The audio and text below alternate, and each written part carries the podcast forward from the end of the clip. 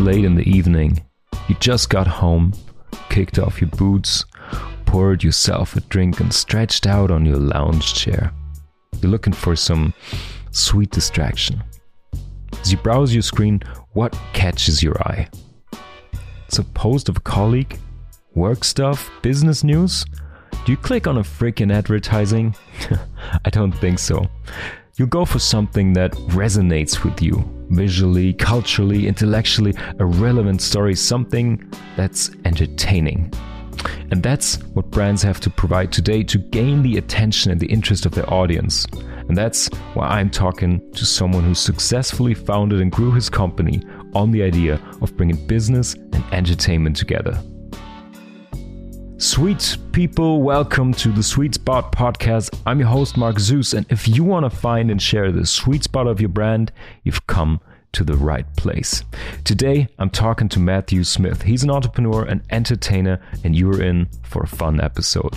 Matt was a child actor before he entered the world of finance and investment, but his calling to be on stage was strong, and so he started to work as a host and a presenter. First as a side gig, soon making it his full time job. He realized the potential of bringing business and entertainment together and founded the Lunicorn, a company for innovation infotainment. A lot has happened since then. He sold his company, the big exit, every founder's dream, but soon bought it back. This and many other amazing stories await you in this episode, along with insights from the startup world on how to found and grow a business and some great lessons for personal growth.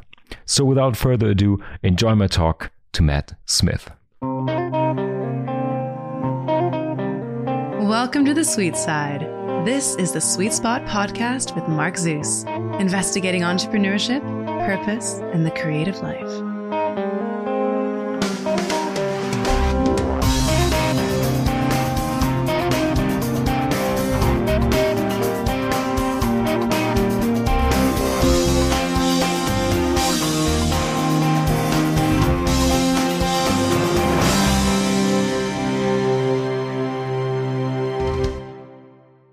Sweet people, it's my pleasure to welcome to the show Matt. Hey, how are you? Mate, I love that you call everyone sweet people. Hello, sweet people. I'm waving at you. You can't see me waving because you're yeah. probably listening to this uh, as it. a podcast, but um, they can feel it. I'm sending uh, a, a, strong wave and love through the through the microphone here. Hello, sweet people, and hello, Mark. How Hi. you doing, mate? you're in Cape Town right now. How's life there? Wow, life here is, as you'd imagine, in the summer months of the southern, southern hemisphere. That's why I'm here. Mm-hmm. Um, it's heaven, man. It's heaven. I, I, don't know if many of you listening to this have been there, but it's um, you know we tend to as uh, as Europeans, uh, those of you who are listening to this are European. You know, we we get the luxury of traveling around Europe and all these different locations, right? But um, but South Africa, it's definitely on a bucket list of a lot of, a lot of people. I know that, and I'm actually South African, so mm-hmm. I, I came down here last October only for a wedding for one month, intending to go back to Lisbon or elsewhere. Yeah. But I stayed, and I'm still here, and it's uh, recording this, uh, you know, in the beginning of uh, of 2022. That's good. That's amazing. You bring some summer vibes into this. This is perfect. Hopefully, hopefully, I'm sending some some rays of sunlight to wherever you are in uh, in dark winter months. Hundred percent. When sweet people will listen to this, it's something about mid of March or something. I think we're gonna air this, and it's still gonna be cold cool. and kind of shitty weather up here. So it's good to bring some rays mm. of sunlight in. That, that's perfect. 30, 32 degrees right now. okay, we're happy for you. Not jealous at all. So, no. Matt, you are, as many of my guests, a creative entrepreneur. You're in a very special situation after exiting your startup, but we're going to talk about this later. I want to start at the beginning, I would say, where we first met. Because um, I think it was three or four years ago in Hamburg when we both had our startup companies and we were participating in an accelerator program. And I remember the first time seeing you. You were giving a pitch, and I was thinking, what's that guy doing up there next to all of us? in a good way business nerds, you know, because they were the programmers and the marketing guys, and everyone was geeking out about their startup and you just stood up there had a little talk show. You were an entrepreneur and also an entertainer of some sorts. And you were absolutely on top of your business. You're a freaking professional but still you had so much energy and enthusiasm and you were so connected to your startup and your product and that really impressed me. And at the time you were the CEO and founder of Lunicorn, a company for innovation infotainment, and you were creating multimedia innovation stories. You can watch it on YouTube, read it on Medium, listen to the to the podcast you do. So, can you tell us a little bit about the story of your former startup Lunicorn and how your entertainer genes were totally a match for that? Cheers, mate. I mean, you're, you're, you're taking me back to to was it 20- 18 or 19 i think it was 19 when we, we yeah. both joined that yeah, program right so um so yeah quite a few years ago 18 i think yeah yeah late 18 exactly you're right actually yeah yeah and that's when we all got accepted and then uh, and then started the program then so so um firstly i had a kind of parallel career. So, just for everyone's context, my my background um, was venture capital in London. I, I, was I've always been in, involved in the if you know quote unquote startup innovation in ecosystem i was mm-hmm. fortunate my, my first sort of my first career um, was in venture capital in london um, in media actually for conde nast the uh, largest privately owned media company in the yep. world for context for those of you who, who, hadn't heard of it i've never heard of it before i started working there to be honest um, it owns vogue magazine, GQ, Vanity Fair, and yep. all the other titles. There's 123 titles, right? So, so I started yep. in venture capital there, investing in lifestyle tech businesses. And I remember this. I was, uh, I was asked in, I think it must have been 2013 when I was just starting that job.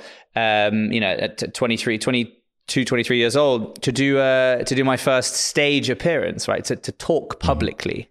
And I remember going to my boss, who's a German guy called Jan Zabota. Big love to that guy. He taught me a lot of things. Um, and he he I asked him, I like, Jan, I've been asked to speak at this event. Um, and I was I, I, I was terrified.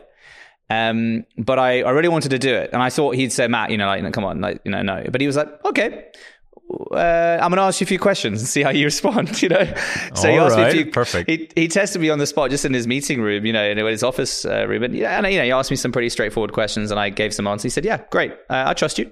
Uh, try to speak slowly. You know, try to uh, you know, um, you know, try to try to be humble and and just talk about yeah. how we're supporting the things. Anyway, so I, so I remember I did that show. That was sort of I, I call it a show because I, I got on stage and I remember I made a joke it was about someone else on stage um, who was in a panel with me, another VC. Now, I was, as I said, 22, 23 years old. And this other VC was, I don't know, late 40s, early 50s.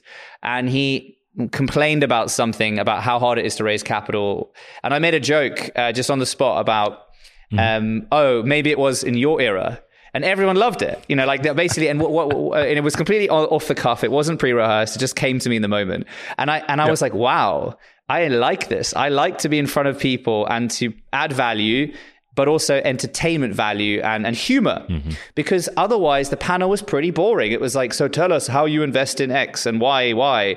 And, and mm-hmm. you know, and mm-hmm. I was there just sort of answering questions as like a corporate person would. But I was like, we're in the startup game. This should be fun and entertaining. Anyway, so I got yeah. my bug then. Is 2013. And basically, gradually over the next couple of years until 2018, when I actually founded that business, so it's been five years now, and I did a series of different things in between that. I started to have this parallel to my normal career that was paying me a salary, whether it was a VC or, or, or whatever, um, as a public speaker. Mm-hmm. You know, and it started slow uh, I was never paid, obviously. I didn't even know you could be paid to do this kind of thing. But I slowly was asked again. I thought, oh, this, this, this, uh, this, at the beginning, you know, this, this kid's kind of, kind of entertaining because I was talking about innovation, entrepreneurship, tech, whatever the, the, the topic was, but in an entertaining way, which was, I, I'd like to think it was educational and it was more educational than just going up there and talking about a dry topic in a very serious yeah. manner, which can work and can be right for the right topic area. It also de- depends on your audience, but I would go up there and just add humor to it and, and, and into audience interaction and, and things that an entertainer would do, not someone talking about AI in medtech, you know? Yeah. So, yeah. So anyway, so this, this sort of drew me to 2018 when I met you, where that year, I quit my job as a I was running an in, investor accelerator in Oslo, in Norway. Mm-hmm. Um, I quit my job that year uh, because just got to the point where that c- parallel career of passion of infotainment, I, I started yeah. to be able to charge and the day rates were you know you know anything from a, thousand euros to four thousand euros depending on what I was mm-hmm. doing and you know so I decided that I was finally going to try and monetize my passion by creating a media business that brought infotainment to the tech industry, like Vice Media did to news. Yeah, exactly. That's a that's a great and example. Yeah. Yeah, that's when we met. So that sort of takes us up to that point. Um, and that sort of was the beginnings of Lunicorn. And there's, I can tell you lots more of how that snowballed into different verticals and how we monetized it and how we raised one and a half million and then how I sold it. Um, but you let me know which direction you want to go in. Who knows? If only, if only, Mark, we could have an audience interaction right now. Pick, pick option A, B, or C. Do you want to go in this direction, that direction, or you know, one day? exactly, exactly. Looking forward to that. That would be amazing. You could just, I'm just gonna release like three episodes of us talking, and then you can now switch to part one, two, or three. That's amazing. Exactly.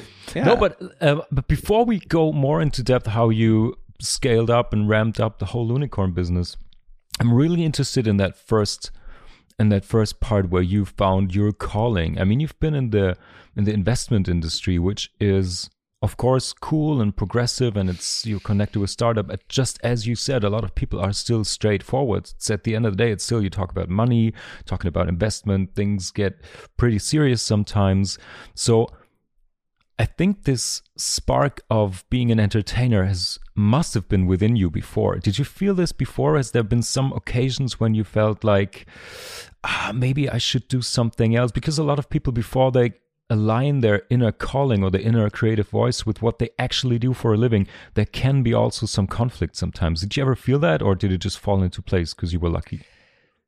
Uh, yeah, I mean, I, of course, there's an element of luck, but I think so. When I was growing up as a child, I was an actor. I was a child actor, mm-hmm. um, and when I was, I believe, 13 years old, so a decade before I did that speech, um, so 2003 versus 2013, um, you know, I I basically decided that acting wasn't for me because none of my friends were actors and you know it hmm. was it was very much like the glee club in that mo- in that kind of you know series on on HBO where it's like the nerds the losers the gay hmm. kids the whatever it is um, are in the acting club um, you know, uh, uh, and and and I and I and you know, and all my friends were like the jocks. They wanted to play rugby and all these other sports, whereas I was surrounded by these, um, you know, by these by these other other kids, and I and I decided to shy away from from from that glee club uh, but I was an actor at heart. I wished someone was there to encourage me to say, Matt, carry on doing this, you know. Um, and and I didn't. So I went through a decade of basically going through the finance route, studying economics, uh, doing a postgrad in finance. But I had this. Uh, I always had this this this, this what if. You know, mm-hmm. what if I became an actor? What if I what, became a performer? And and I think you know, in my life, uh, outside of work and everything else, when I am hosting people, when I say hosting, I'm talking about, you know, if you came my kitchen on the on the left here, you know, if you Mark, I'd love to host you for dinner. I love to host people. Yeah. So this role as a host, you know, when I like to cook as well. So I like to cook for people and I put on a big show. Like I'm talking like I had a party here the other day and I had a musician, you know, like and and I've and I, you know, make a lot of fuss around. So I think I had inertly um, this this feeling of being a host as, as being sort of an entertainer. Mm-hmm. And f- serendipitously my career got to a point where I could was asked to speak, and then I had this sort of meet cute moment, as the movie industry says, where I was like, hold on a minute, you know, and and I and I sort of fortunately I met um, an industry which hadn't seen too much of it as well, you know, so. I thought I'd just go out there and try and try and be this entertaining person who added value in an in, in an informative and knowledgeable way, yep. but delivered it in a memorable way. And you know, I wanted, you know, quote unquote, people to learn while they laughed, as opposed to being and and, and honestly, like I think up to that point when I when I decided and I actually charged for the first time because I was asked, "All right, what's your rate?" And I'm like, "I have no idea what to charge for this." You know, yeah. I had one of those beautiful moments where I was like, "I would do this for free," and I had been doing it for free for four years or whatever. And then all of a sudden, you know, people were asking me to be, you know, paid for my time, which is which is fair, of course, because I'm taken years of, of of training and being better at it and, and all of all of that. So um so I think, you know, it was definitely one of those moments where I realized like, God, I, I do this for free. And I was doing it for free. But I got to a point now where I could actually charge for it. And, and I think that was definitely an inflection point for me. Okay. That's now we caught up with 2018 when we met. And I'm super interested. You just over the last five years, up until that point, you started making a living from you being a presenter, entertainer in the business context. So, and then I'm very interested. Why did you choose to transform this into a startup? Because other people would might just say, okay, let's maybe write a book about it, go on a reading, performing tour, just make the most out of this business stand up performance gigs. But you went a mm. totally different direction. You build it into a probably scalable startup. So, what was the idea and how did you do that? So it's a funny one because I did things the other way around, right? So there is a um, famous media um, adage, which is the three C's content, community, commerce, right? So you create highly engaging content and valuable content that'll build a community and then you monetize that community. So you leave that monetization to the end. Mm-hmm. Now, if you think I did things in reverse, I uh, started in the business game working with startups, investing in startups, then you know helping startups and and etc. Then starting my own, um, and I monetize. You know, I monetized from day one, right? So so for example, a YouTuber would start on YouTube and you know mm-hmm. grind, and if they could if they could actually produce a video a week or a video, uh, uh, uh you know, every couple of days for two, three years, and their subscriber growth would reach a level where they could potentially actually get sponsors and then monetize, right? Like the traditional yeah. method. Yeah. Um, so I, I, I built a business and then tried to build a community and, and yep. create content yep. or create yep. content in the community. So, so, and, and it, and it worked because it, well, it worked and it didn't work. Um, how that came about was simply I saw a need um, for infotainment in our industry. Uh, I wanted to be the brand where people came for lighthearted entertainment, but also educational value for our industry. Um, that's I wrote a book called the Startup Buzzword Dictionary, which was which is uh, it's an awesome, funny book. Twenty three startup buzzwords from bootstrapping to exit, cartoon illustrated. It's my proudest moment because um, there is a lot of thought and intellectual humor that's gone into the cartoons. I urge you to check it out. Um, but you know, I. Um, the, the, how to build a scalable business out of it. I, you know, I, I, I could have gone out and been a brand myself you know, but I wanted to build a business behind it because I, mm-hmm. I wanted to build something that would last and add value outside of myself. Um, I could have, yeah, just produced content and bet on myself just to become a YouTuber or whatever else that was. Uh, but I, I wanted to build a brand around myself because, you know, you can only work as much as you can with the hours in the day that you have and then your va- the value of that time is only ever going to be an x amount of you know so I, I, went straight let's create a brand Lunicorn. Uh, the name came about because I was looking for a working title for the project before I founded it in 2018.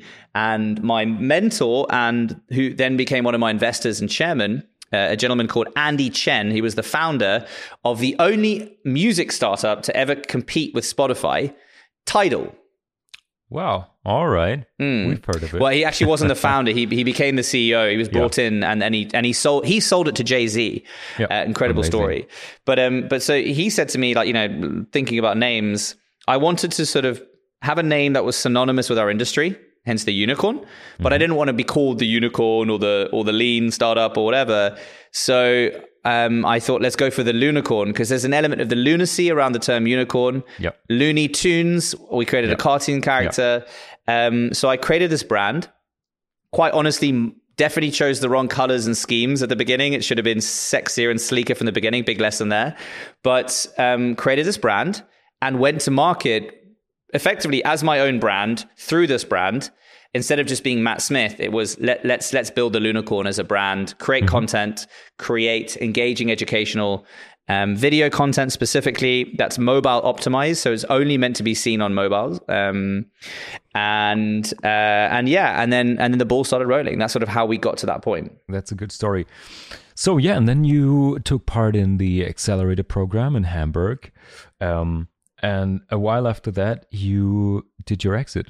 But before before we get to what happened after you exiting your company, I'm really interested in the combination of business and information and entertainment because this is something that looks so if you talk about it and if you look at it from the outside, it's oh yeah, infotainment. It's been around for a while. And still so little people do it. And I think it's more than ever incredibly important to everyone listening, no matter if you're an artist, a creative, an entrepreneur, founder, or if you just run a team and listen to this because you're interested in entrepreneurship. I think you are competing today with whatever you do. You're basically not competing with your industry or service or product competitors. You're competing for the attention of the people, right? So you're competing with Spotify, podcasts, Netflix shows, with everything else. So the element of entertainment or at least being somewhat entertaining in what you have to tell people is more important than ever, I think. So, it, what have you experienced? What do you think about is the biggest gap between the world of business and entertainment? What can they learn from each other? Well, I think, you know, it's never been more important than it is today to create a brand right? Um, a good example of that is a friend of mine um, is a really awesome entrepreneur, a guy called da- uh, Daniel um, uh, Murray Serter. Uh, he also has a podcast called Secret Leaders, which I believe was number one in the UK, actually, business podcast um, mm-hmm. a year, year or two ago. Now Steven Bartlett's taken over. He he created a brand out of a problem, basically, which was brain health. Right. So he he he struggled with insomnia. He was a vegan he thought he was eating everything perfectly healthily, but actually, you know, his diet was contributing to his insomnia anyway. Mm. Uh, I've made a few episodes about it. Go check it out. It's interesting. Um, and what he learned when he was going through some tests and spoke to some some some holistic health individuals was his diet was was was contributing to his issues. Um, so he started he started to talk about brain health and this idea around you know are you eating right for your brain? How often do you think about your brain health as opposed to your physical health and, and your mental health or whatever? Yeah. And and you know he he wanted to you know it was it, brain health like who's going to buy something for the you know brain health? It, it, you know, you need to market it in, in, in, an engaging way. So he mm. created a brand out of it, and he and he built this podcast behind it. Used the three C's: content, community, commerce. Started an email um, thread. I urge you to check out their story. It's really cool, uh, really cool. And they started a company called Heights um, Your Heights, which is mm-hmm. a brain supplement, right? And now they sell a supplement. Uh, you know, so they're a they're a, they're a health food company effectively, which which helps you support br- uh, positive brain function and things like that. So I think that's a really good example of how they've used a, a strong purpose and a brand, built a brand around a strong purpose, um, and that is the reason they are successful because they built a brand, and they built that brand because they have an engaging podcast called the Brain Podcast, I believe it is, or something like that, um, and they produce produce very engaging content that's informative. So I feel like it's never been more important to be a brand, but also be a brand that's positioned as a thought leader in your game or your industry. You know, yeah. that brand needs to be an archetype of a character, of an individual that you believe your audience would engage with, right? and and i think that's just so important for businesses today to sort of to create a brand really because everyone is on social media they are fighting over attention and i um, you know, the brand they created almost has a personality. You know, when they do posts, they, it has a kind of humor to it, uh, an entertainment value to it. Mm-hmm. They're talking about brain health, brain function. They're talking about neurons. They're talking about things that formerly weren't marketed in an entertaining way. Yeah. yeah. You know, and they, and and but they're topical. For example, you know the whole. Have you seen the Wordle? The world's obsessed with Wordle. Have you seen this? Yeah. This is game, yeah. right? That's sure. just been bought by the New York Times, right? And they they released uh, uh, a spoof of it, and they said, "So if, if, if, those who are familiar with Wordle, you have five attempts to get five words and get guess the, the, the, the, word at the end of those five attempts. So you just guess a word at the beginning, and you know it'll say it's yep. green if one of the letters is in the right place and grey if yep. they're not." They they they they showed two photos on their app. Now, bear in mind they're selling a brain supplement for positive mm-hmm. brain function. Mm-hmm one photo of someone who's failed on five attempts to get the Wordle. And then they were like, before heights, after heights, right? Responsive, yep. interactive, yep. engaging. Yep. Um, you know, and that was brilliant, I thought. And so just to, to emphasize the point why I think entertainment and humor that was funny is important because, you know, like I like their brand. I would choose to buy their products over someone else because because of that post, because they have a sense of humor. Perfectly well said. Yeah, great example because it's such a scientific topic. And if you think about brain health and supplements, it's you can see the stats and the list of ingredients and nutrition popping up. And then, yeah, with this Wordle before after thing, it's a, it's a great example. Absolutely. And I think if I, I, I saw one of your videos on your on your website and um, you hosted hundreds of events and you spoke to thousands of people in yeah when you were a speaker and a presenter and i think your superpower is to engage, to entertain, and connect with the audience. And I don't think it has only an effect on the brand audience, but also on the brand itself. Um, you do live shows for companies, and I think there's something that can boost morale and increase productivity, even. So maybe you can go into this a little bit because it's not only on the marketing side, which means, mm. okay, create engaging content for your content marketing strategy or media outlets. So I think it also has a very great effect on the inside, right? Mm. Yeah, I mean, I think it's funny you ask right now because, for example, I just literally got off the phone before we started this podcast with my sister, my younger sister, who's amazing, and she's interviewing someone tomorrow in Singapore on a on a large stage. You know, she's she she's actually recently been kind of getting into public speaking just because she's at a point in her career where they're asking her to talk at shows and mm-hmm. stuff like that. Now she's sort of she's also in a similar industry. She she she works in the inter- interjection between fintech and and and you know the um uh, the corporate world. Um, yeah. And so she's asking me, like, you know, she's started to do a couple of these now, um, you know, and she's she's like, okay, so yeah, give me some advice, like how how to do this. She's obviously scared, like many people are, of course, before they speak publicly with anyone.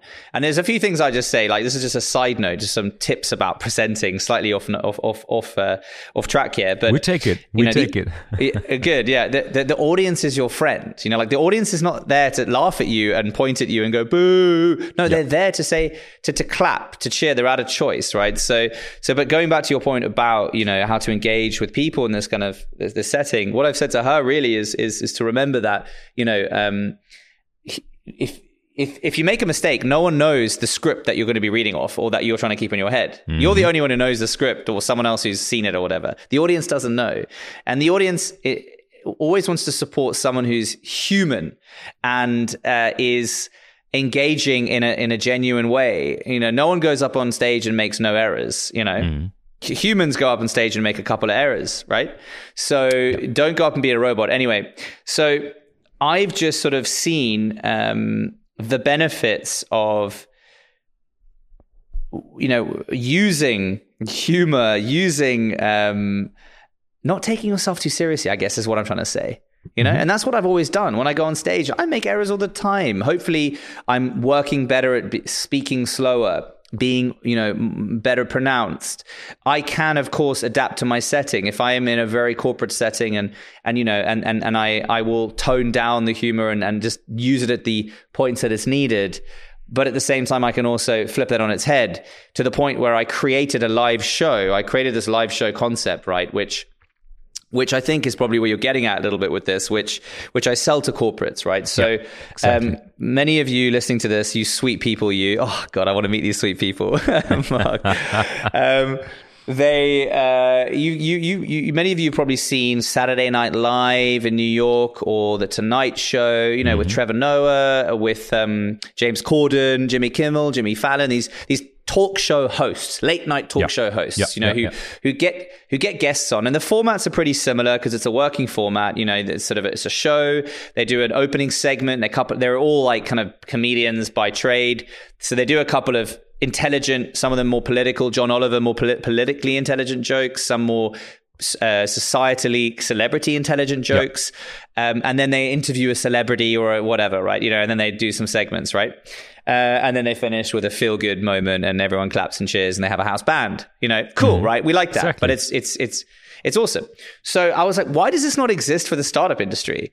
So, because it would be fun, right? Like we go to the startup industry is full of events. Like my sister's talking at tomorrow. Like you and I have been at a thousand times where it's either a demo day, a startup pitch off, yep. uh, some VC talking about what they look for in founders some you know whatever right? We, we we've all been to the same one time and time again and just a different location and and whatever right? So i um i thought i would make those shows uh, more entertaining.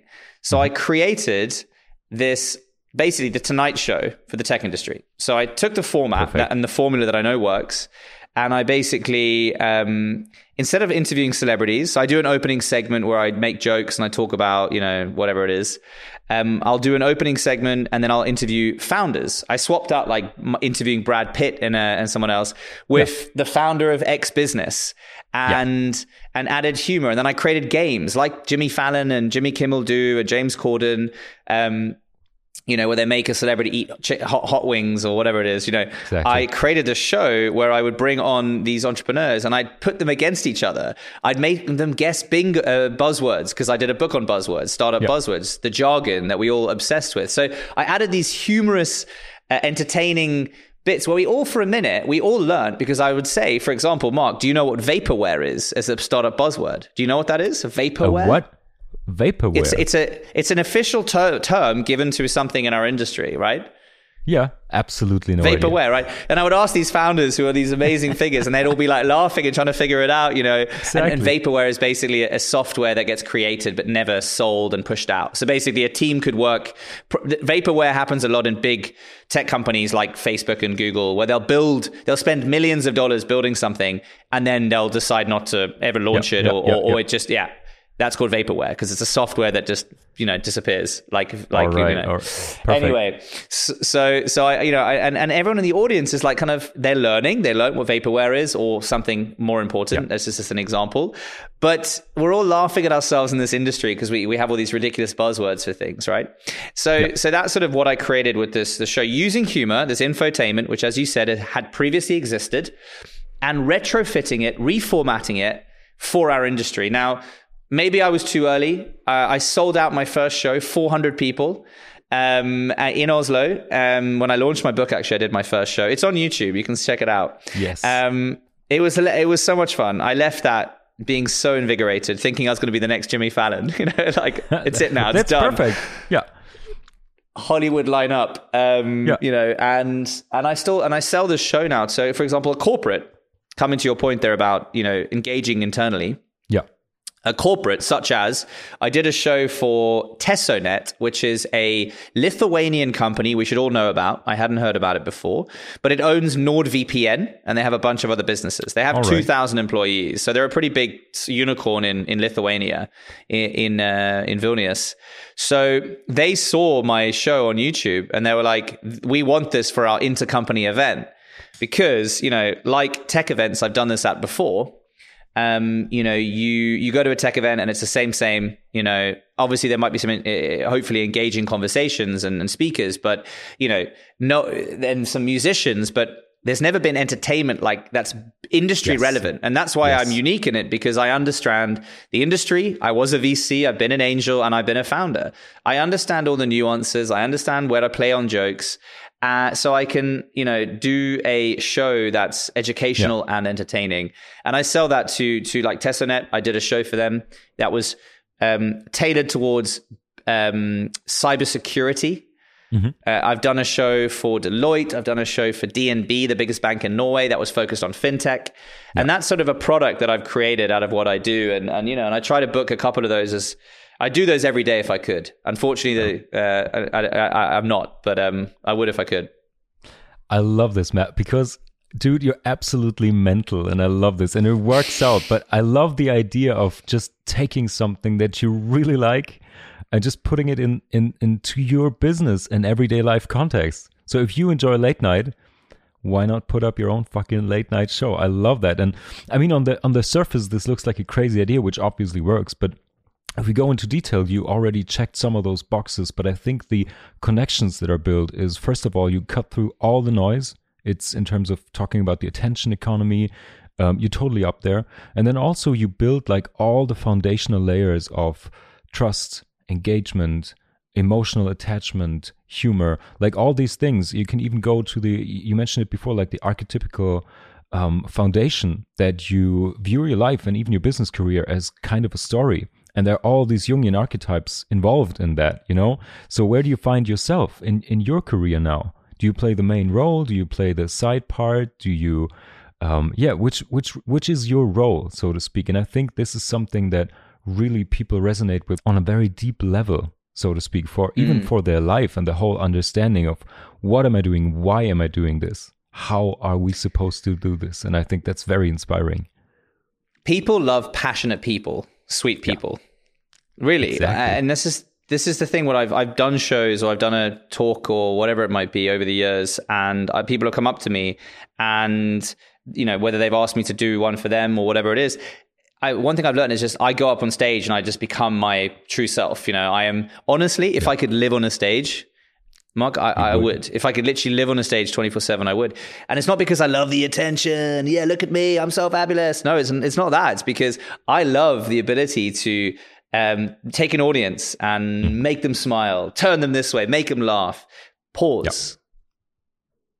The power of the pause, you know, and, and add value. And, and I want every time I do a show, whether it's I talk about angel investing, you know, in a with 20 people, or I go on stage in front of 5,000, the biggest audience I've ever had, at Oslo Spectrum, the largest venue where Trevor Noah did his comedy show that I went to, where there were 15,000 people in the audience, you know um, I love being able to uh, take that audience and and take them on a journey. And uh, even if I mess up, uh, I'll laugh while I mess up. But everyone leaving that stage will go, "That guy loves doing this." You can tell, mm-hmm. and then they'll hopefully exactly. all have left going, "Well, that was a memorable." Uh, talk, show, whatever it is. If I was yes. just the MC and, and connecting the speakers, you know, that was a memorable uh, event. Yep. Um, and yeah, the bottom line is people love passionate people. So, you know, if you have a passion, uh, make sure it comes through, whether that's tiddlywinks, pottery, or public speaking. You know, yeah. people love passionate people. Yeah, 100%. I think what you just mentioned are a couple of points that are especially also important when it comes to yourself as the performer. Like, embrace your fails, don't take yourself too seriously, just be out there because this is something, I guess, especially in the German market where people still are kind of strict when it comes to business. I mean, you, you, witnessed it in person when you've been to to Hamburg, Germany, even though it was the startup mm. industry. People are more uptight, and I think this is coming from, especially uh, the the American market and different other influences that swap into our industry here. Um, that it's starting to loosen up. And I think these are mm. very valuable lessons for everyone who's on a stage, whether it's the Monday team meeting, a very tiny stage in the office, or literally the big stage with 5,000 people. So, but Matt, let's circle back. Um, okay, I think we totally established why you love what you do and you've been able to build the unicorn startup out of it and you went all in. But as I mentioned before, you did your exit. So, how mm. did that happen? What happened exactly? Did you fly too close to the sun on your flying unicorn? um, so yeah, so so yeah, started that business in 2018. You know, to be honest, like I, I had a hypothesis which was that mobile had just overtaken desktop and and every other yep. digital you know device that we consumed digital content on as as the number one so we we consumed over 51% of our content whether that be news read content you know whatever um, on mobile phones. So I saw that mobile was the future. And I also saw a converging trend in video. Video was like, you know, in the last two years, it had grown by 80% online. Um, you know, something like 70, 80% of all online traffic was driven by YouTube videos. So I was like, wow, video, phone is what we're watching on. YouTube uh, videos is what, what we're watching. Why, why am I watching a, a, a 16.9 video, yeah. you know, yeah. across like 20% of my phone screen, you know, and then I had to flip the phone and people don't like flipping their phones, you know, like so so I saw an opportunity to create content that was relevant for the for the now. So that was sort of when the instigation came. And then I wanted what kind of content? Um, I, I wanted to create innovation led content, information about the tech industry.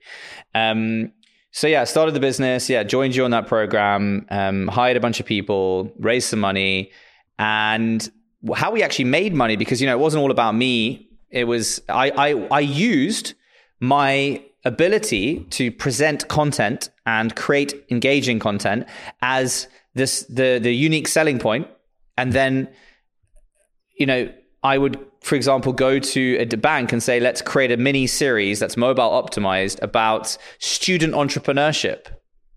And the bank's like, hey, we really need to engage students, uh, you know, and this could be a way to do it because um, we have a student-led, you know, uh, incubator, for example. Yeah. So and then they were like, all right, cool, let's do that. So then, so that's how I kind of sold products that were I was so like we we we were an iceberg of a business. Only about ten percent of what you saw, uh, content wise, that I'm in, was what we produced. Ninety percent of what we produced was white label uh, mm-hmm. creative mm-hmm. content for brands. And I used myself and the brand that I was creating to market the business, basically. So that's why I did that. Uh, it wasn't all about, hey, come hire Matt Smith, and I build a business behind it. My investors, you know, wouldn't, you know, well, why would they invest in that? Like, why would they invest yeah. in a business where it's yeah. just like that? So I tried to use my unique ability as a as a marketing tactic to get them in and then say we can create the same for you and and that's what we did. So so we did that over that period and we accumulated a lot of really good customers. So we were one of the first people doing it, effectively producing content. And I, I wanted to get away from producing content. I wanted to build a brand and and, and merchandise and other things around that. Um, uh, but we, you know, we developed, we got Microsoft, we got a lot of the big banks, we got lot, some corporates, we we got a lot of customers which were high value businesses, right? Um, and and that generated some good revenue for us. And then obviously 2020 hit. Now we're a business that creates and produces content, right? Which is quite labor intensive and you need to go to locations. And mm-hmm. funnily enough, in February of 2020, I just finished filming a six episode mini series for the German government for the DE Hub initiative through mm-hmm. the Rocket, um, which is based in Berlin. And we went to six German cities over two weeks and, and, and trying to um, film episodes in each city of what makes those cities unique. Hamburg's one of them. Um, yeah. And uh, funded by them. And I got back to Oslo, where I was based. And I was, I actually said like to the universe, oh please. I just want to be in one place for longer than a week right? So it's you know, your fault actually? So it's my now fault. we know who's responsible. Jesus man covid is my fault um, and i remember when then the lockdown started i was like yeah i was joking i was joking i manifested yeah. that um, because I was traveling so much, producing shows and things, and, and and and content, and with production teams and things like that, as as marketing content, as creative content for these businesses. Um, so then, obviously, fortunately, we just done this big show, um, and then and then obviously everything happened as it was. Things dried up. I, I laid off the majority of my team, took advantage of all you know. Well, you know, uh, obviously the government stepped in to, to help everyone in Norway and and many yeah. nations too. And then you know the business was a little bit on hiatus. Like, well, what do we do now? live streaming. So, uh, I again, now this is actually a funny one because I created a brand in myself of public speaking and being a host. Mm-hmm. You know, everything dries up. March happens, and then April's coming around. You know, we've been we've been locked up for six weeks, most of Europe. You know, we did that 21 day, no one's allowed outside unless you have a dog lockdown. You know, remember remember that now. It's taking yeah. us back, and it's yeah. like, dude, that's like that's that's that's like almost two years ago. Actually, mm-hmm. literally almost two years ago. Exactly. Crazy. Um, then uh, out of Estonia, Garage 48, they launched you know, a hackathon. Many of you sweet people will be familiar with what a hackathon is. If you're not, it's a 48 hour hack, meaning you get a bunch of people, developers and business people, and try to create solutions to problems. So uh, in Estonia, in, in, in Tallinn, Garage 48, some really brilliant people down there said, let's create a hackathon to hack our way out of the crisis. The world's biggest Guinness World Record, you know, uh, uh, winning digital hackathon for the first time ever. So um, they did that in Tallinn. Now they started this wave where the European Commission said we'll support you know these these initiatives. Um, so th- so the second city to do one was Oslo. So they needed a presenter, uh, two presenters to, to, to sort yeah. of create a like a like a um, a, a, um, Olympic kind of HQ where that we would talk during the whole hackathon, both to the people competing and both to the audiences watching. There were tens of thousands of people involved. Yeah, I got the call. Hey Matt, um, we need you know we need uh, we want a male and female host. Um, you, you know your name popped up. Could you do it? So you know I was like, yep, I'm in.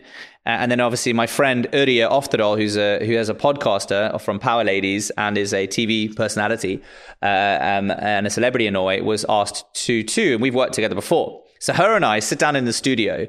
72 hours later, we do, you know, 50, to, well, we do like 20 different live broadcasts online, Facebook, tens of thousands of people watching. Now, the European Commission sees this uh, and then obviously, like Lunicorn, obviously we pivoted towards live streaming now at this point, yeah, right? Yeah. Um, seeing that this opportunity was going to come to produce live shows like this and produce content for live live events that now lo- no longer can be physical but have to be live mm-hmm. online. Um, phygital uh, was the term that was thrown around, part physical, part digital. yeah.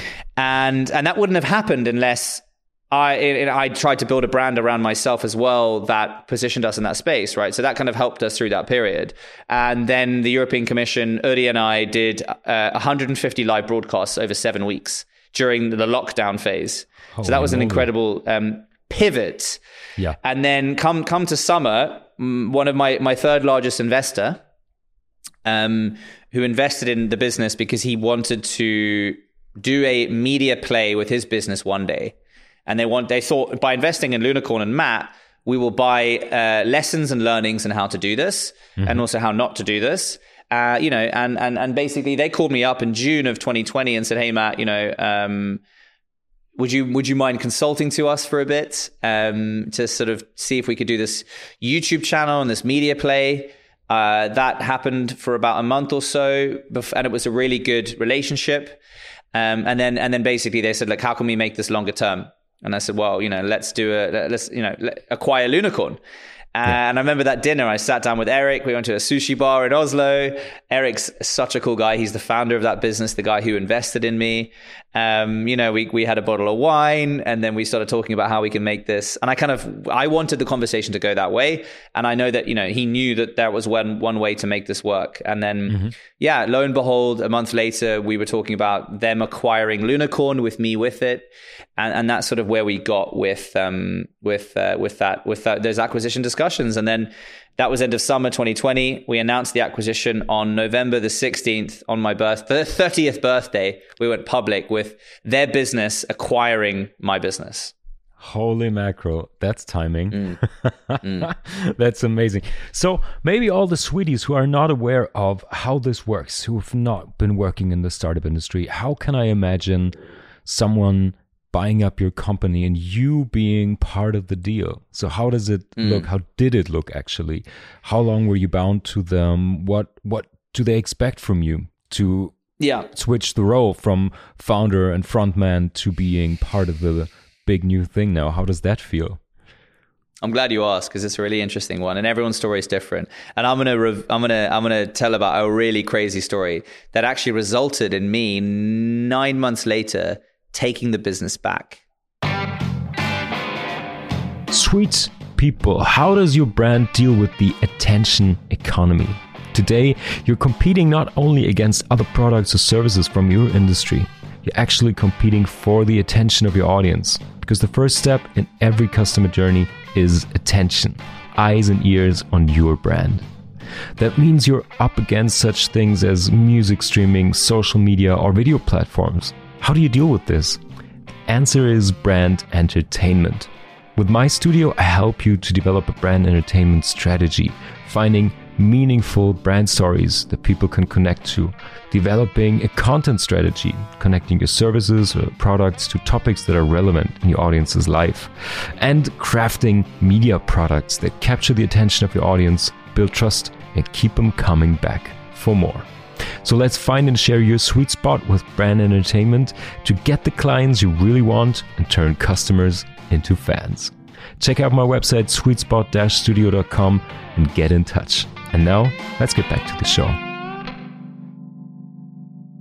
acquisition happens now obviously this this acquisition how it typically happens is you know the acquiring company will will basically you know either they will will will place some terms down I actually went to Spain. They were based in Spain. I spent a, a weekend with the founders, and we we thrashed out a deal that was basically, you know, there's multiple ways you can t- acquire a business.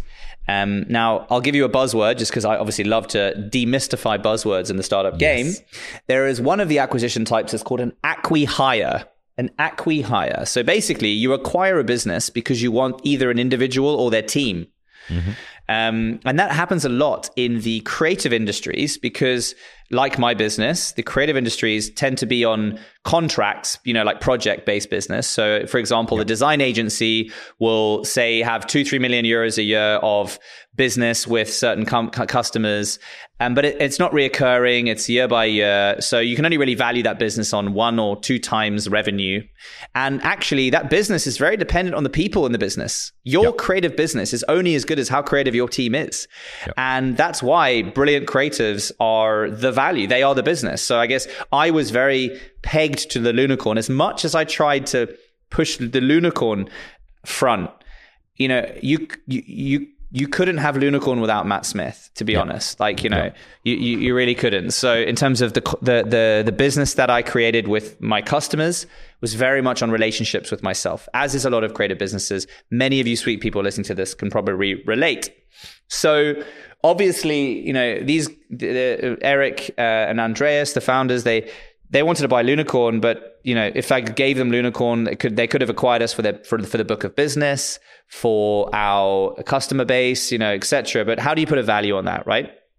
Mm-hmm. Um, or or our you know media channels or whatever, but they weren't huge. So you know, it's unless they're within the millions, it's like well, you know, which they weren't. Yeah. Yeah. So so I was instrumental to that, and also they they they they wanted to create a business entity, um, in a media entity of their business. And I had that knowledge how to do that. So obviously they wanted me and they wanted the lessons and learnings and and, and, and, and the channels that Lunicorn had created. Um, so they needed to acquire me and the business together. I saw it as a great opportunity in a very difficult year of 2020 to take care of my investors. Um, and I had I had ten investors. I have ten investors, and they'd all invested collectively uh, 1.5 million Norwegian kroners in the business uh, which was you know 150,000 euros basically. You know, so that was our seed round then, and um, I saw it as an opportunity to take care of them. To, to like we we as part of the deal, this acqui-hire, um, I would join their business for three years, and we would do a share swap. So their business, which was a really growing, scaling software business, mm-hmm. had a 20 million uh, um, uh, Norwegian kroner ARR, which is an annual reoccurring revenue, two million euro reoccurring revenue business, you know, and scaling fast. Um, and I was, and, I, and I, our revenue was a lot less than that, you know, and I, so I was swapping shares. Basically, we did a share swap, a part share swap deal where we swapped our ownership, and I, you know, I own say seventy something percent of Lunicorn, my investors own the rest for a percentage in their business, and I won't say exactly what percentage, but I'll just use an example. So say it was, uh, uh, say it was uh, twenty percent of their business, right? Mm-hmm.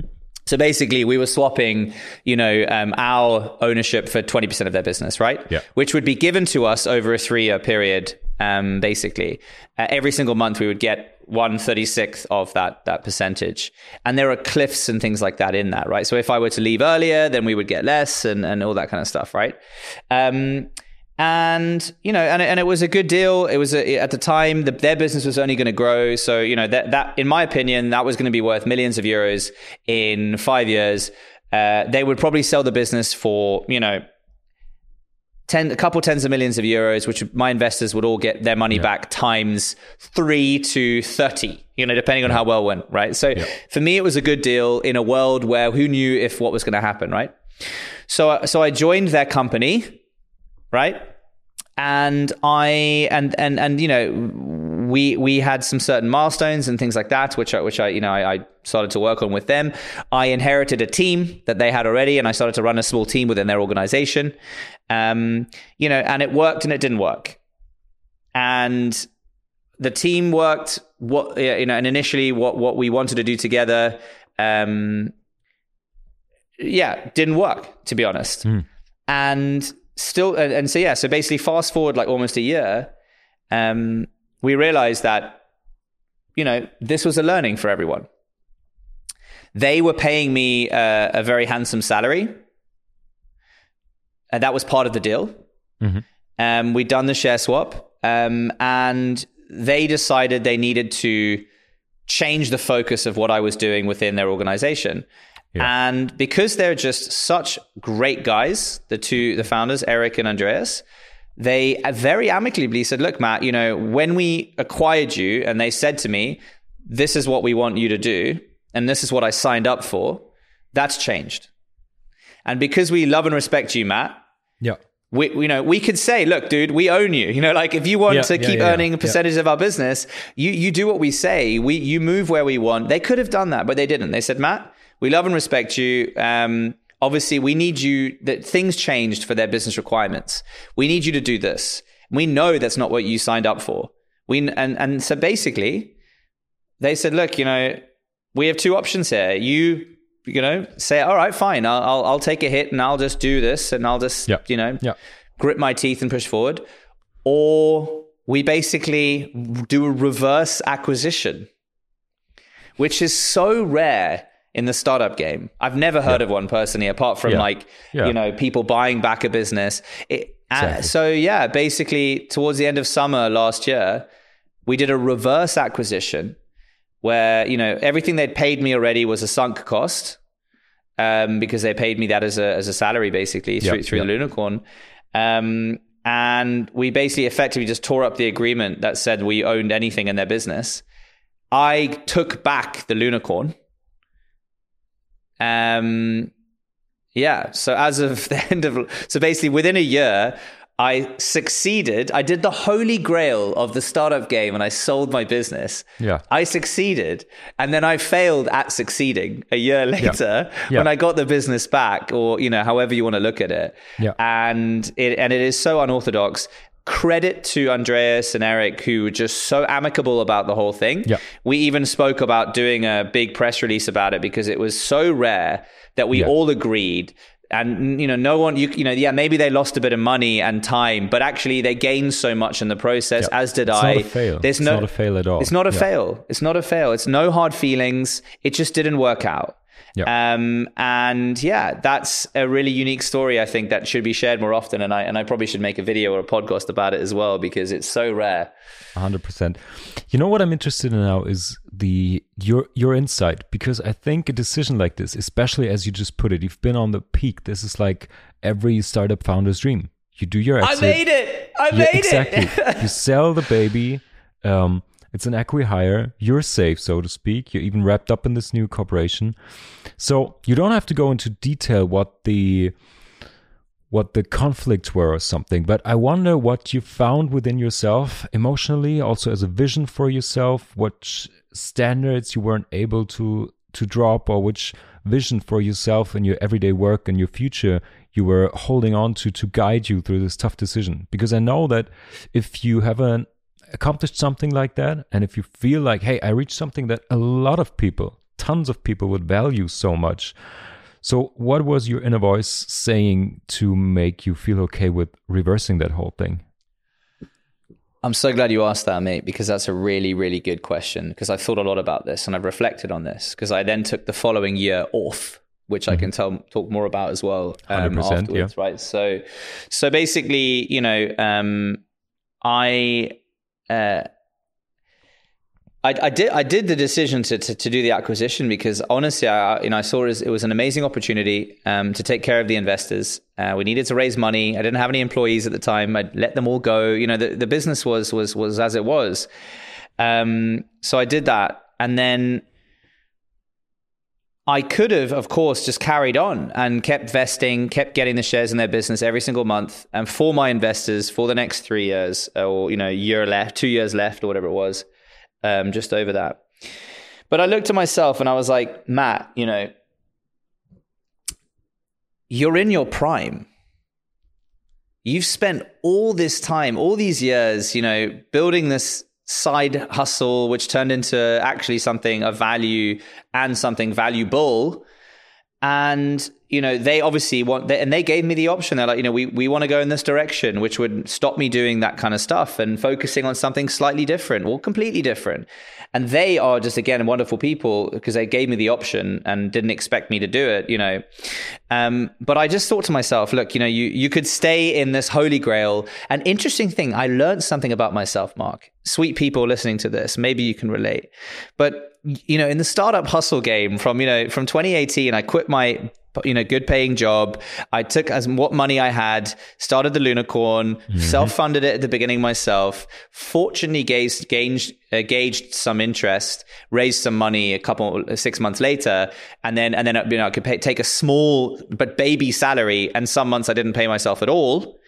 Um, you know, but see, so then I went through that two year period of like basically earning bugger all, and you know, then being able to make a little bit of side money on my public speaking, but I was mostly focused on Lunicorn, right? And then all of a sudden I had this really nice salary, right? Oh, finally. Mm. Oh, safety, yeah. this yeah. safety net, this, oh, I have money in the bank every single month, you know, like guaranteed, right? You know? Yeah. Um, and after a couple of months, I felt complacent. I felt a little bit demotivated. Mm-hmm. And I was like, geez, you know, you th- the grass is always greener. You think sometimes when you're an entrepreneur and you're in that hustle and you're and you're and you're I actually honestly and it sounds ridiculous, but felt more I could achieve more and I was doing more and I was more creative when I was kind of struggling a bit every month to month. Not not I wasn't hand to mouth. I'm never going to pretend that I was like that, you know, it was that hard, but but you know, living off the business in that sense, right? Yeah. Um, yeah. And then I, and then all of a sudden I had this this nice salary, making up for the years past of poverty, you know, effectively. And I realized that, damn, maybe I'm more of an entrepreneur than I thought I was because I, ne- I, I never like to describe myself as an entrepreneur because I'm an entertainer that's monetizing a skill set, right? And also the term entrepreneur is so easily used and so overly used. Anyone can yes. say they're an entrepreneur. Yeah. Right? You're talking you're talking to someone who sometimes has to call himself a designer. So yeah. that goes from from the biggest agency to getting your nails done from a nail designer. So I totally know what you're talking about. Yeah. Exactly. So so I I um you know anyway so I so I, I realized that you know what actually um you know I, I am more of an entrepreneur than I realized because I realized that I having I all of a sudden had the fat salary and the security and it wasn't giving me what I expected. I wasn't you know, and also I realized that, geez, when I had to all of a sudden report to a team and, and I had superiors now versus being the decision maker myself, I didn't actually cope with that very well. It took some serious adjusting, Mark, you know? And I, know. I guess like anything, you know, there's a transition period, right?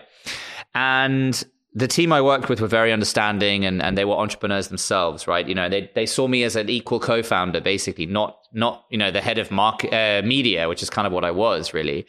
Um, so that was an incredible journey. I learned a lot about myself and I definitely got a little burnt in some ways because I, you know, had you know, not sure. many people know what actually happened. You know, not not many people know that I took the business back, which actually is still a success because the business is still alive to this day. It still hasn't failed. Yeah. Um, but it's definitely a slow burn at the moment. You know, and I and I once I'd gone through that, Mark, like, what next? Like, what do I do yeah. next with it? You yeah. know, I got the business back. I got all my investors back. I got all that obligation and that commitment back. I don't have a co-founder. I have no employees. I've spent the last just, you know, telling all my investors, hey, I've made it for all of us. You know, it might not seem right this second, but I guarantee you in a couple of years' time, this business is going to be worth a fortune and we're going to own a good percentage of it. And you're all going to make your money back. And they're like, Matt, you know what? 2020, half our businesses have failed. You're you're a hero, Matt. You you got through this. You you sold. This is a success story. Yeah. And then, you know, almost a year later, I'm like, so it's back to me. Um, yeah. Yeah. What do I do that now? must have Where been do a I go? hard sell for your investors, right? I mean, like my chairman said to me, he said, Matt, uh, you know, I think, I think a lot of the, he said a lot of your, it's a bit of an anticlimax, is what he described it to me. You know, yeah. very, very real. He said, Matt, it's an anticlimax. And I was like, yeah, I know. And I, you know, I was just making the best decisions that I could um, at the time. Sure. And also, I mean, if they trust and believe in you as the founder, they probably carry on with this. So, but I, I think this is very interesting because this is kind of where you are right now, maybe a year ago. And I think something really huge happened as far as I can tell from kind of the outside. We talk occasionally, but I follow you on social media, I check out what you do, and I see that after all these years of building a brand, being on stage, being an entertainer, very outgoing, and yeah, kind of living and working and putting a lot of power and everything outside that you have to do when you build, when you entertain, when you build programs and all of that.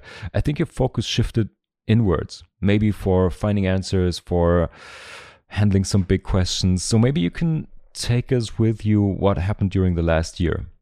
I like the way you've described it, um, going inwards. Um, because, yeah, that's exactly what this last year has been. It's been dating Matt Smith uh, investing in Matt Smith, you know, in myself. It has been, you know, because after all of that, I, yeah, you know, it was, uh, it was like, okay, what next now? Um, immediately, I made the first error, uh, and it took me to make an error to realize what I needed to do, which was straight after that, I rushed straight into starting a new business. Um, you know, I kind of parked Lunicorn for a minute. It had a bit of cash in it, so I told my investors, look um, look at the last year as me. I bridged the last year. Like the business would have failed otherwise. You know, we did this thing, we bridged it. Lessons learned. Uh, you can't not fault me on finding. You know, you can't fault me on finding an option. I found an option. You know. Anyway, uh, they were cool with it. I rushed into starting a new business with the wrong people. Uh, they're they're they're the right people for this kind of solution, but we were the mm-hmm. wrong team. So I just rushed immediately Happens. into momentum. Yeah, exactly right. You know, and, and then fortunately, before we really got too involved, I realized that, and we realized that, and we called it quits. So I basically wasted a couple of months going out of this crazy period um, into this new thing. And then I realized what I should have done straight afterwards is I should have taken like three to six months off straight away, straight after it, after the uh, r- reverse acquisition. I should have literally, because it also finished in summer. So I was like, I should have literally gone straight off, taken some time off. Yeah, yeah, yeah. yeah. I didn't. I, I lost two months. That's fine. Lesson learned. Then I realized, Matt, go away. No social media, you know, nothing uh, external stimulations, distractions you know, you need to. I went through a breakup as well, which also contributed to this go and be with yourself and force yourself to dine alone, go on holiday alone. Now, we've all gone on holiday alone because we've all gone on business trips alone and all that kind of stuff. But I'm talking about taking yourself on holiday, like actually going on a holiday intentionally with yourself, not on a business trip where you're going to be catching. If I go to business trip in Hamburg, oh, I'll text Mark and see if he's available. You know, like I'm going to see people. It's not, it's not, I might sleep Exactly, right? So I went away, you know, to Croatia for almost a month. Um, and, you know, did everything I wanted to do, um, read, meditated, um, went for dinner by myself, something I've never been able to do beforehand and would be terrified of. Uh, didn't sit there on my phone as a distraction. Yep. Sat in that, journaled, and it was the most amazing experience. You know. Um, so let me let me before you before you move mm. on from that, that's super interesting because how did you pick the things you just described because that's all very sounds like all very planned out conscious decisions or did you just feel like that's what i need for myself or did you mm. research something plan that out you know, I think it might have just been general knowledge that we all know. I, had been mm-hmm. meditating mm-hmm. all of last year, you know, mm-hmm. and I, I journaling is something that I've been looking into, and you know, just trying to um, talk about, you know, what it is to be a modern man, you know, like what, what it is getting in touch with my emotions. For example, yep. you know, uh, my, my, father died in, in 2017 unexpectedly, heart attack, um, you know, and it was a, it was a shock, sure, uh, as it as it usually is for anyone who loses someone unexpectedly. And you know, I I a lot of the you know I, I won't get into the, the details of it, but like my father grew up in a generation which was very stiff upper lip. Men don't talk about emotions. They don't talk about pain, struggle. Yep. Men are men. Men men just put on a brave face and they're you know and and, and soldier on, right? And you know those are a lot of baggage that my dad carried with himself that could have been resolved. I think you know if we'd spoken about it, but I but for example, my dad died and I didn't, I, I couldn't cry, like, cause I didn't know how to cry. Cause ever since as young as I can remember, I was taught that, you know, boys don't cry, men don't cry, be a big man yep. and all this kind of stuff, right? So I taught myself to cry at the age of 31 years old. Um, because, you know, I, I, you know, so this is one of the, some of the things. So I, I started to look inside and go, all right, so what are some, some burning issues that, that I have never made peace with? Like, my emotions, being in touch with my emotions. You know, and I'll tell you this one thing like, I was terrified that if I got in touch with these emotions, that if I opened that door, the, the door would never be able to close again. You know, I'd just be this emotional wreck and this like really weak, uh, emotional guy, and no girl would ever want me because I'm just oh Matt always cries. He's so soft and in, emo- in touch with his emotions. That's not how it works, ladies and gentlemen. I, I opened that door. I got in touch with those emotions. I acknowledged them. And now I'm so much more emotionally aware. I don't cry like I would expect. I thought I would just cry now at every moment. You know, no, it's yeah. not at all. Yeah. But I'm more empathetic. And I uh, believe that, you know, I am more, emo- yeah, emotionally aware and in touch with myself. Yeah. I'm a better business manager because I'm more emotionally aware of people's emotions and in touch with them and empathetic. And I won't, if a guy, because I've had a guy cry in front, uh, in front of me in a business setting before, an employee. And at that point in time, all I thought to myself was, oh my God, this is so awkward. How do I get out of this situation? How do I deal with someone crying with me, let alone a man crying? With a woman, you can go, oh, they're there. I'm a man. You're a woman. I can give you comfort. Oh, here, yeah, cry yeah. on my shoulder. That's women, women cry. That's fine. A guy cries in front of you. Jesus, what do I do? This guy's weak. Uh, I want to get out of the situation. Oh my god! I, you know, I'm going to tell someone afterwards. He cried. What a loser, right? Um, which is in fact the absolute opposite. It's brave and it's strong to to do that kind of thing. So yeah. so anyway, um, I I di- digress. Um, but I looked inside and I started to sort of you know try to work on certain things, and I, and I spoke about it a little bit publicly on social media. Yeah, I really appreciate that because, um, well, first of all, I think we share that experience. I lost both my father and my stepdad mid 20s. And that to me was at the time, um, yeah, I think my learning curve was more about life and um, becoming more serious about everything. I've been kind of emotionally in touch on a different level, um, making music, being in the creative, very deep involved in creative projects. But I was like, who cares? Somewhere the money's gonna come from somewhere, something's gonna work out. And to me, it was like a bit of the opposite effect, which is like, whoa, Mark, there's no, no more money, there's no security net, there's nothing else coming in. So you probably grow up and then you have to you have to find the balance between dreaming big, making money, getting real, you know? So I, yeah. I can absolutely understand that learning curve. And even though it's mm. a sad occasion, I think you can always draw from that and learn from that about yourself and about life. And um, yeah, that applies to everything. So it's mm. amazing mm. that you talk about this publicly. Yeah. Because yeah, just lastly on that point, and and you know, I think this could be valuable to the audience, to all you sweet people listening, is um, the reason I, I just taught myself to cry was because when my dad died, I remember I sat around a table of his friends, you know, um, at a pub in England, and you know, obviously the oh sorry sorry sorry, and one of them, who's obviously at that time, you know, he's in his 60s, he says to me, because my dad passed away at 62, he said, Matt, you know, I said, I haven't cried. And he said, Yeah, when my mother died, when I was in my 40s, I didn't cry. But, you know, 10 years later, uh, something clicked and I and everything broke and all, and, and then I fell apart for a month or whatever, right? Yeah. And then yeah, you'll cry, Matt. It'll come. It'll come, right? And I thought to myself, why do I have to wait for this like inevitable breakdown. Like everyone's yeah. just told me at some point you're going to break down. It's going to, you know, you're going to ruin, you know, you're, you're going to have to take time off work or stop. I don't know, whatever. And I was like, what? I'm just, why do I have to wait for this ticking time bomb? Why can't I just face the beast now? And yeah. I think my father's passing as well, which was at the end of 2017, is completely correlated to me starting my business in 2018. Because one thing, sweet people, we can all learn from um, extreme settings and environments, right?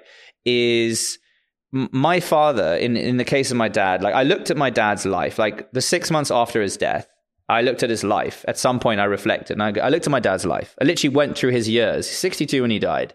Was he doing what he loved and what he was passionate about? Did he do the, his hobbies and loves all the time you know? And, and i learned that my dad had, had made a lot of sacrifices both for our family and, and things like that. But honestly my dad's passion was sailing and engineering but he went through a different path in life because you know, he he wasn't from anything, and my dad was actually very successful, um, but he was also enormously unsuccessful because uh, he he was smart, but you know he was an engineer from Cape Town, right? You know, in the you know in the sixties or you know like or seventies, you know. This place was deep apartheid. The world was boycotting it. No opportunities. You know, uh, you're not, not going to make anything of yourself, right? Yeah. So he was smart. So he did an MBA and went to business school and got a finance job, right? But he, he, he wasn't a finance guy. He was terrible at business, but he was smart enough to get the job, which got yes. our family to Europe, you know, which then created opportunities. And he became successful because he was smart, but he wasn't doing his passion or his interest. So, you know, uh, at the end of his life, I realized that, you know, he never followed his passion or his interest. And then he died, you know, and it was yep. always talking about when I when this happens, I'm going to buy the yep. boat. When this Postpone. happens, that it was yep. all Postpone. all about this push, push, push. All these big dreams, all these amazing things. And, you know, and he was successful along the way, and then he was unsuccessful because he was in an industry which he didn't understand or love. And I looked at my life, and I was like, you know, 27 at the time. Uh, I had no regrets, but finance, I went down the finance route. I should have been a kid. I should have been an actor, Mark. Like I should have been pushed towards acting and performance. We're coming full circle here, Yeah. um, because that was I, that was the thing that I was naturally good at and enjoyed the most. And I'm fortunate that I rediscovered that late uh, in 2013 when I when I did that first talk, and then when I moved to Norway, when I was still working in finance, no regrets. It's Yeah. taught me and given me the knowledge that allows me to do what I do today. But my bosses, Meyer and Knut of Angel Challenge in Oslo in 2017, pushed me on stage and said, Matt, you know, talk to this audience. And I was like, oh, yeah, That's I yeah. love this. Oh, Yeah. yeah. And then people were saying to me, the one thing in my life, Mark, that the only thing really that uh, not to not to cry me a river here, but of course I've been told, I, you know, we've all been told we're good at certain things, and we are all good at certain things sometimes, and bad at certain things sometimes. But the one thing, the one space in my life where I've been told time and time again that I'm good at is when I do a show or I'm on stage. And, pe- and people come up to me afterwards and say, that was really funny. That was really entertaining. That was really valuable. You're good at this. And I'm like, wow, uh, this is the one domain that that I get the most positive feedback from. So I need to double down on this. So yeah, anyway, my dad's passing was one of those triggers, these life events that makes you go, hmm, am I doing um, everything um, that I should be doing in my life? And, and obviously within reason, you can't just go quit everything tomorrow and I'm going to be a painter. Well, yeah, you need to live. Like you said, there is a balance, right? You know, come Yeah. on. Uh, I'm not saying that. I hate passion porn when people are like, are you not doing your passion? If you want to make ice term. cream, go make ice cream. Exactly. No. Anyway, But yeah, I just wanted to add to that because this is something. First of all, thanks so much for sharing. This means a lot because um, I think talking about it is a giant step. Because looking from the outside, a career that, like you described, the career your dad had, or even at points in your career where you've been, it would have been very easy from the outside to say, "Yeah, that's that's successful. That's you manage. That's great." But cultivating this inner compass, knowing your inner north, um, wherever that draws from, could be tragically, could be also of reading more, talking to people, listening to people who share, like like right here. Um, it's like um, Adorno said, "There's no right life in the wrong." So, but back to your journey. So, okay, at that point, um, we know where you are. So, what else did you do with this with this year? Because I look at you, I see your racing bike, I see you're in tip top shape. Um, what are you doing with your time now? Yeah, so so yeah, so as I said, I've sort of taken this last year and a half off and doing a lot of investing in myself. Yeah, as I said, to myself on a holiday, did a month of sort of off grid uh, self um, realization and, and and all that kind of stuff. Then I was in Lisbon. I was living in Lisbon, uh, Barcelona, Lovely. and then I've been in. Oh, it's been it's been heavenly. I'm not gonna I'm not gonna pretend I haven't had an amazing time, and I uh, and now I've been I know I'm in Cape Town obviously since October last year and I decided that I wanted to start getting busy again, you know, as in work wise and stuff like that after after April, and and basically, you know, end of last year, I I I learned. You know, I, I highly urge anyone. I know it's a luxury, of course, to sort of have at some time to invest in yourself, whether that be a week, uh, or it doesn't have to be a month or six months or traveling, whatever. But but spend some time really just in uh, you know investing in yourself, because I learned some things about myself, Mark. One of which, or two of which, is I looked back. All, throughout our lives, we often look at when times are, are going, you know, like we're having a bad week, bad month, that turns into a bad quarter, right? We look back on that and go like, oh God, why is it going so bad? Oh, you know, everything's against me and, and whatever. But we very rarely look back on why, when, when times are going well, like why are they going well? Like why is everything going well for me right now? And this is actually something that Matthew McConaughey said um, in his Green Lights, this book, right?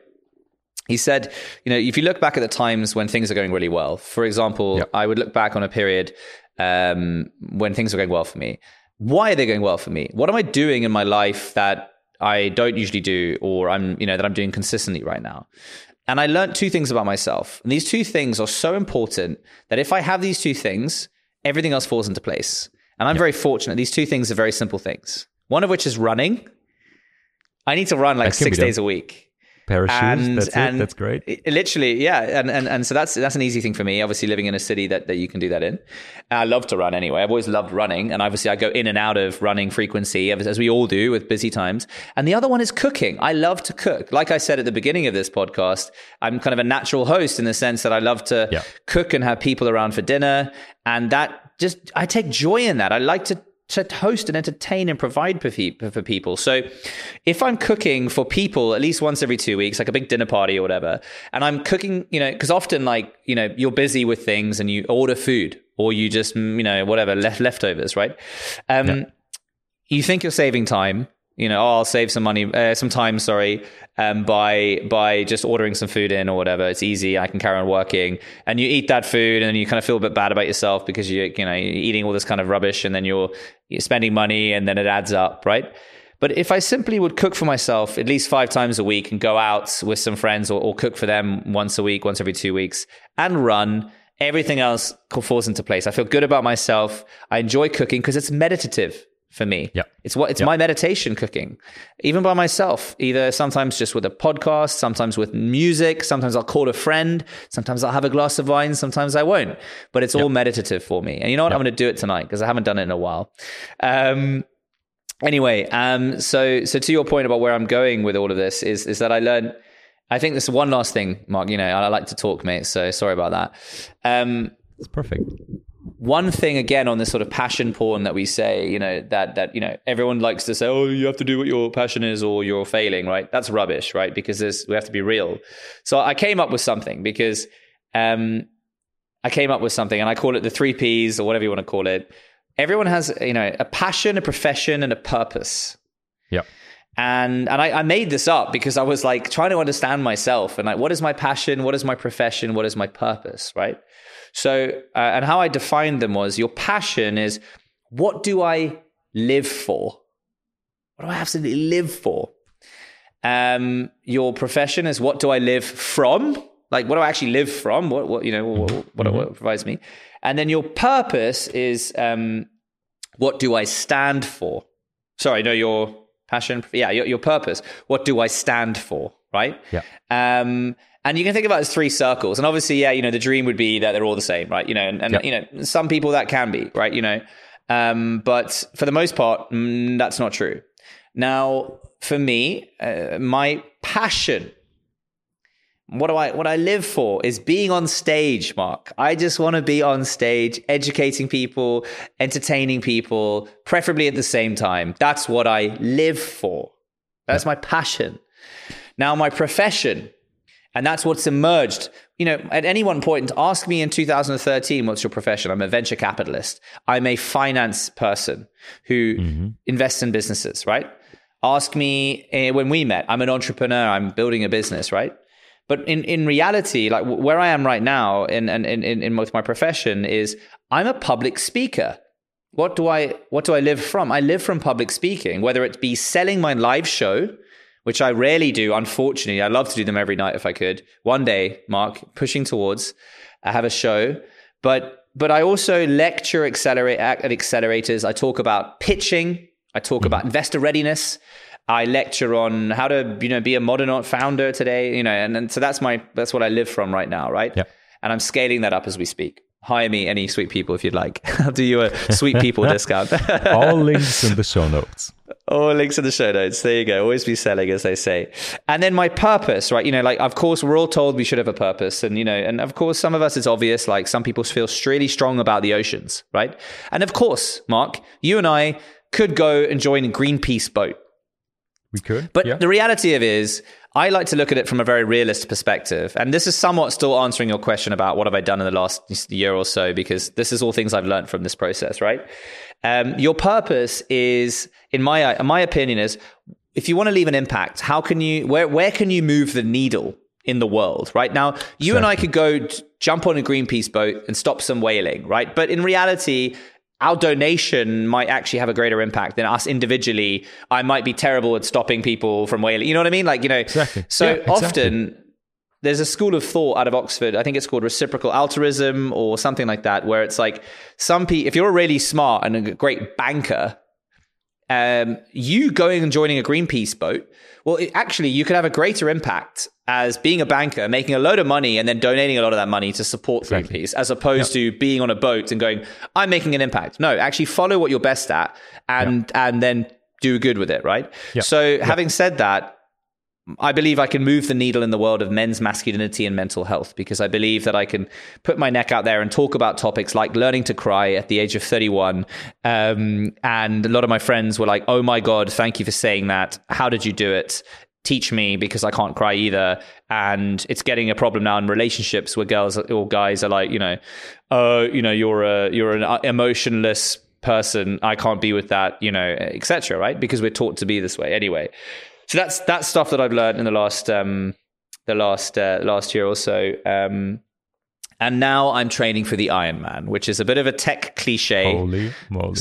Yeah, but also it's amazing. If I've if if one anyone is following you on Instagram, you're busting your balls, man. Uh, you can totally see how serious you are about this. And I really appreciate seeing that. It's so cool. You're totally in your power and you're just so invested in that. And you share mm. this journey. You got your own account, Iron Mad. You can, we can follow you on that journey. And I love how you, again, bring this to the stage and share things that go well, but also the things that fail. Like, mm. um, I don't know, your bike breaks down three times a day and, and stuff like yeah, that. And it it's has. just so, it's just very entertaining to follow you around on that journey.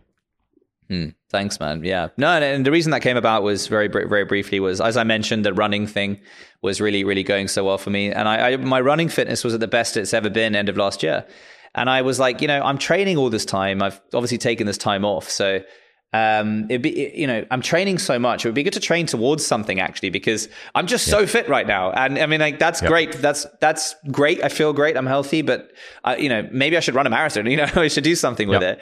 And I've done those before. And the Ironman, which for those who are not, not, who don't, are not familiar with that, it's, uh, it's a sort of uh, uh an ultra event, ultra marathon, uh, ultra distance event where I swim 3.8 kilometers in the ocean. Straight after that, I cycle 180 kilometers. And then straight after that, I run a marathon, 42.2 kilometers, all in back to back, right? Um, yeah, and I'm doing the South African Championships in, in April.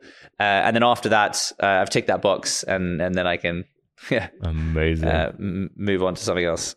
That is amazing.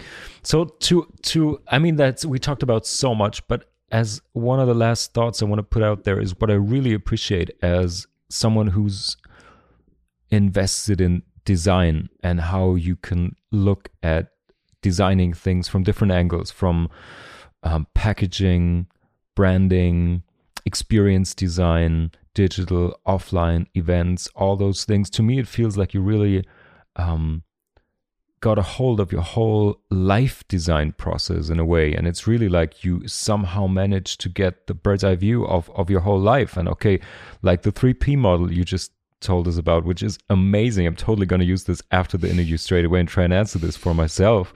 Um, and I think a lot of sweeties will do that as well. And, yeah, just to me, it feels like you, yeah, gained a new perspective and you design your whole life or redesign or readjust parts of your life. And this is something I really appreciate um, in following your journey. And I just wondered if there's some some new angles or some wisdom you gained from from having the freedom and the possibility to look at life from this from this lens interesting conversation actually, because I was chatting to a friend recently as well about this, and I realized that I think the majority of us are taught to look at you know our careers and work as you know I will, for example, in my a lot of my friends work in finance because that's what I studied, right? You know, I did two degrees, uh, economics, and then a postgrad in corporate finance, right?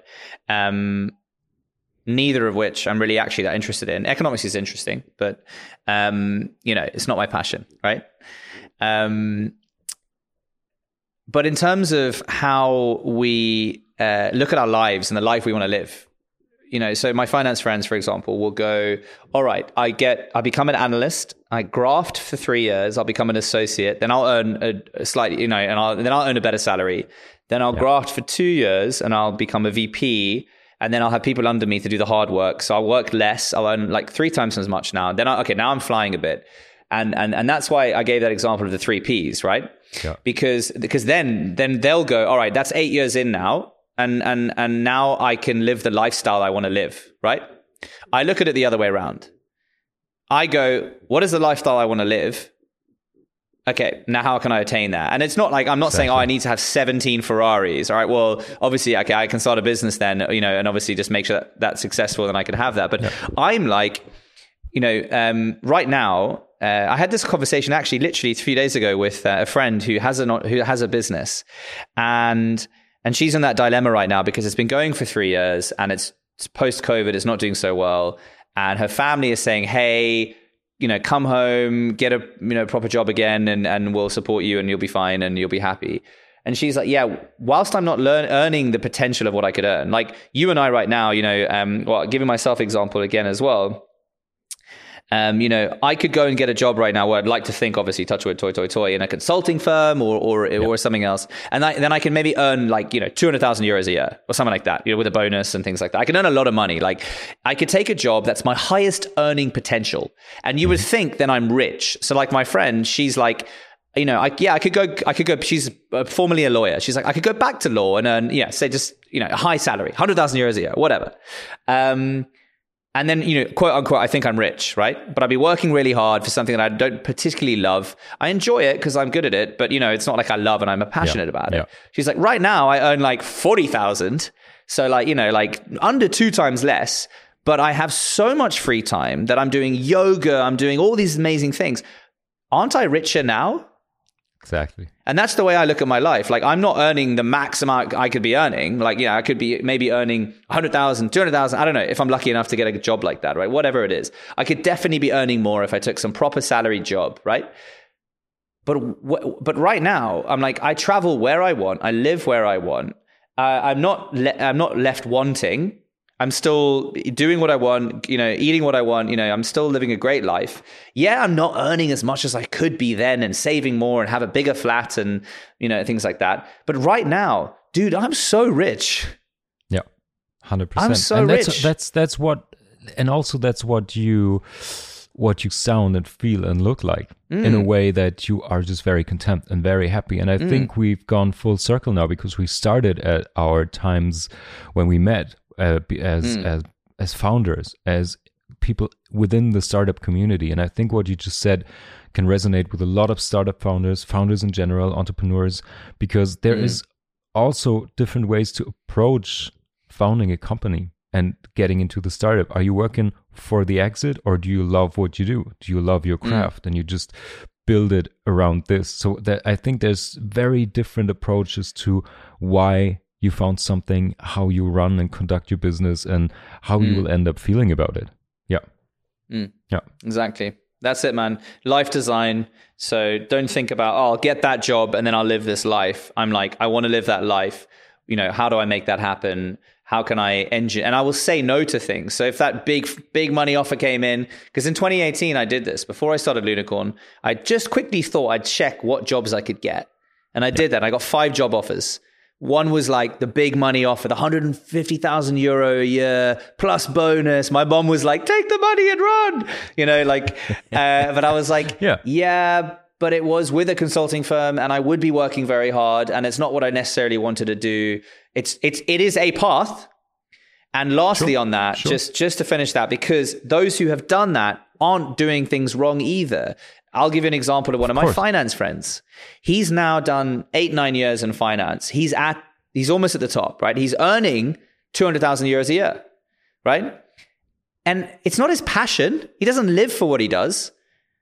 But what he does now, the opportunity cost of him quitting to do a startup and spending his, you know, he, he loves golf. And what he does and he enjoys what he does because he feels smart, because he is smart, and he gets to do something that a lot of people aren't capable of doing. And it's fulfilling because he gets to do smart work, right? And, and, and contribute to things. Yeah, of course, he's not like, oh my God, I live for this. I can't live without doing financial models for, you know, mergers and acquisitions. Yeah. yeah. But he's at a point where his, what he, uh, that his profession pays for his passion and also his purpose because he likes to, you know, I mean, I don't actually know, but say he likes to donate to Greenpeace now now his profession pays for those two things, and that's okay. Yep. So if you are sure. in that position, that's also okay. But as long as you have the right life design, now he just bought a Porsche. You know, like now he's got it all sure, covered, sure. and he's in his early thirties and he's loving life, and there's nothing wrong with that. Um, uh, but he, you know, his life design now is in the position that it should be. So I like yeah. to think about how you want to live your life and just set it up. Uh, and and you know, of course, it takes some getting used to. It takes some learning. I didn't just do this overnight. You know, this didn't yeah. just happen for me like it'll happen for anyone else. Um, yeah. Not to mislead anyone. Perfect. Matt, we've gone full circle. There's only two more questions left. Two questions that I ask all my interview guests. So the first one is what's next? What can we look forward to? You talked about a lot of things. There's a lot of stuff in the show notes, your book, uh, Lunicorn, your journey to Iron Man, to Iron Matt, um, your personal projects. So, but what's next? What's coming up? Everything I'm focused on right now is all down to the Ironman, April 3rd, uh, the race. I've took this opportunity just to train like a full-time athlete, something I've always wanted to do. That's but just a bit of a personal thing. I, lo- I like fitness and, and all that yeah. stuff. So I've just sort of been selfish and I've just focused on training full-time.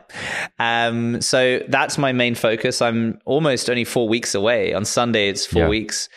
So, uh, and I'm doing a half Ironman actually this Sunday. So, um, so yeah, just all, all, focused on that. But after that, you know, I really looked at what do I really love? Life design, Marcus. You know, like um, yeah. life design, Mark. Like, what, what, what, do I love to do? And I love to lecture, and I love to to to you know my my profession. Like, what what do I what do I live from? My public speaking. So I am in conversations with a couple of firms and accelerators to actually do some almost like resident lecturer, professor, uh, mm-hmm. entrepreneur in mm-hmm. residence, professor in residence roles. Um, and I'm going to get back to Europe because I believe that's the space that'll give me the most opportunities. And I think after this conversation, it's reminded me to get back to doing my live shows. So I think I'm going to try and find a lowest hanging fruit way to get my live shows going again, even if there's only two people watching, even if no one's watching. And I'll commit to doing that weekly if I can online somewhere, awesome. try sell some shows, and you know, it's baby steps and just try and get consistent again with doing something that I'm passionate about. Very inspiring. I think we can all listen to that and work on that ourselves. And my last question for today I usually ask people what inspires them right now, but you dropped so many amazing recommendations for books, for startups, for your own work. So, what I'm mm. really interested, you talked a lot about cooking. What's your favorite recipe? Can you share the Matt special with us? well, no, the funny thing is, you know, uh, I have friends who are cooks, right, like chefs, or, or, or, you know, even when you say, "Oh, I like to cook," people say, "What's your favorite recipe?" And it's like, well, exactly. The fact that I cook means that I cook a multitude of things. I think. Do you cook? Yeah, I love it. I love the. Oh, craft. you love to cook. It's okay, good. Yeah, yeah. It's yeah. Yeah, 100%. it is. It is right you know, so like it comes and goes. Like I go through, I, I went through periods in the, where I would love to make vegetable stews. Like I've gone through periods yeah. where I love to make uh, miso based Asian fusion sure. dishes, sure. right? Right now, I I'll tell you what I'm going to cook tonight because um, to be honest, what I've been cooking the last three months since I've been training is very basic and boring because I just need to eat carbs for my cycling mm-hmm. and my mm-hmm. running, and so it's it's actually my diet right now is not is not very uh, exciting but it's it's actually about fueling right now at the moment, which usually I'm about, you know, passion and cooking. But, yeah. but tonight I'm gonna I'm actually defrosting some trout right now, and I'm gonna do a bit of a trout with bok choy in the wok. Uh, and I've got some white rice because it's good for carbs, and yeah. some simple miso paste, and some um, broccolini, um, and some sweet potato actually as well probably some onion and some peppers, all in a big wok, bit of a stir fry type dish. Um, awesome. And then yeah, plonk plonk that on some rice with some miso and soy, and and then I think that's just about it actually. Perfect. That's per- sounds great. Thanks so much. And once you're done with Iron Matt and you can have some sweet snacks again, my recommendation, if you haven't tried it before, try making some miso caramel. Goes great with popcorn or ice cream. You just stir up your regular uh, melted butter, sugar, maybe a bit of baking powder to make it fluffy, and then you stir in some regular miso paste, and it gives your whole caramelized sauce a nice umami touch. Amazing. I'm all over that. Stay, stay true to the name, something sweet for finishing. Matt, it's been a pleasure. Thank you so much for sharing your personal journey, your learnings. It's been so inspirational. I'm pretty sure sweet people take away so much from this. Thanks so much for being here. Thanks, Mark. Thanks, sweet people. Big love to all of you. Hope to meet you all someday, somewhere. Uh, ciao for now. Take care.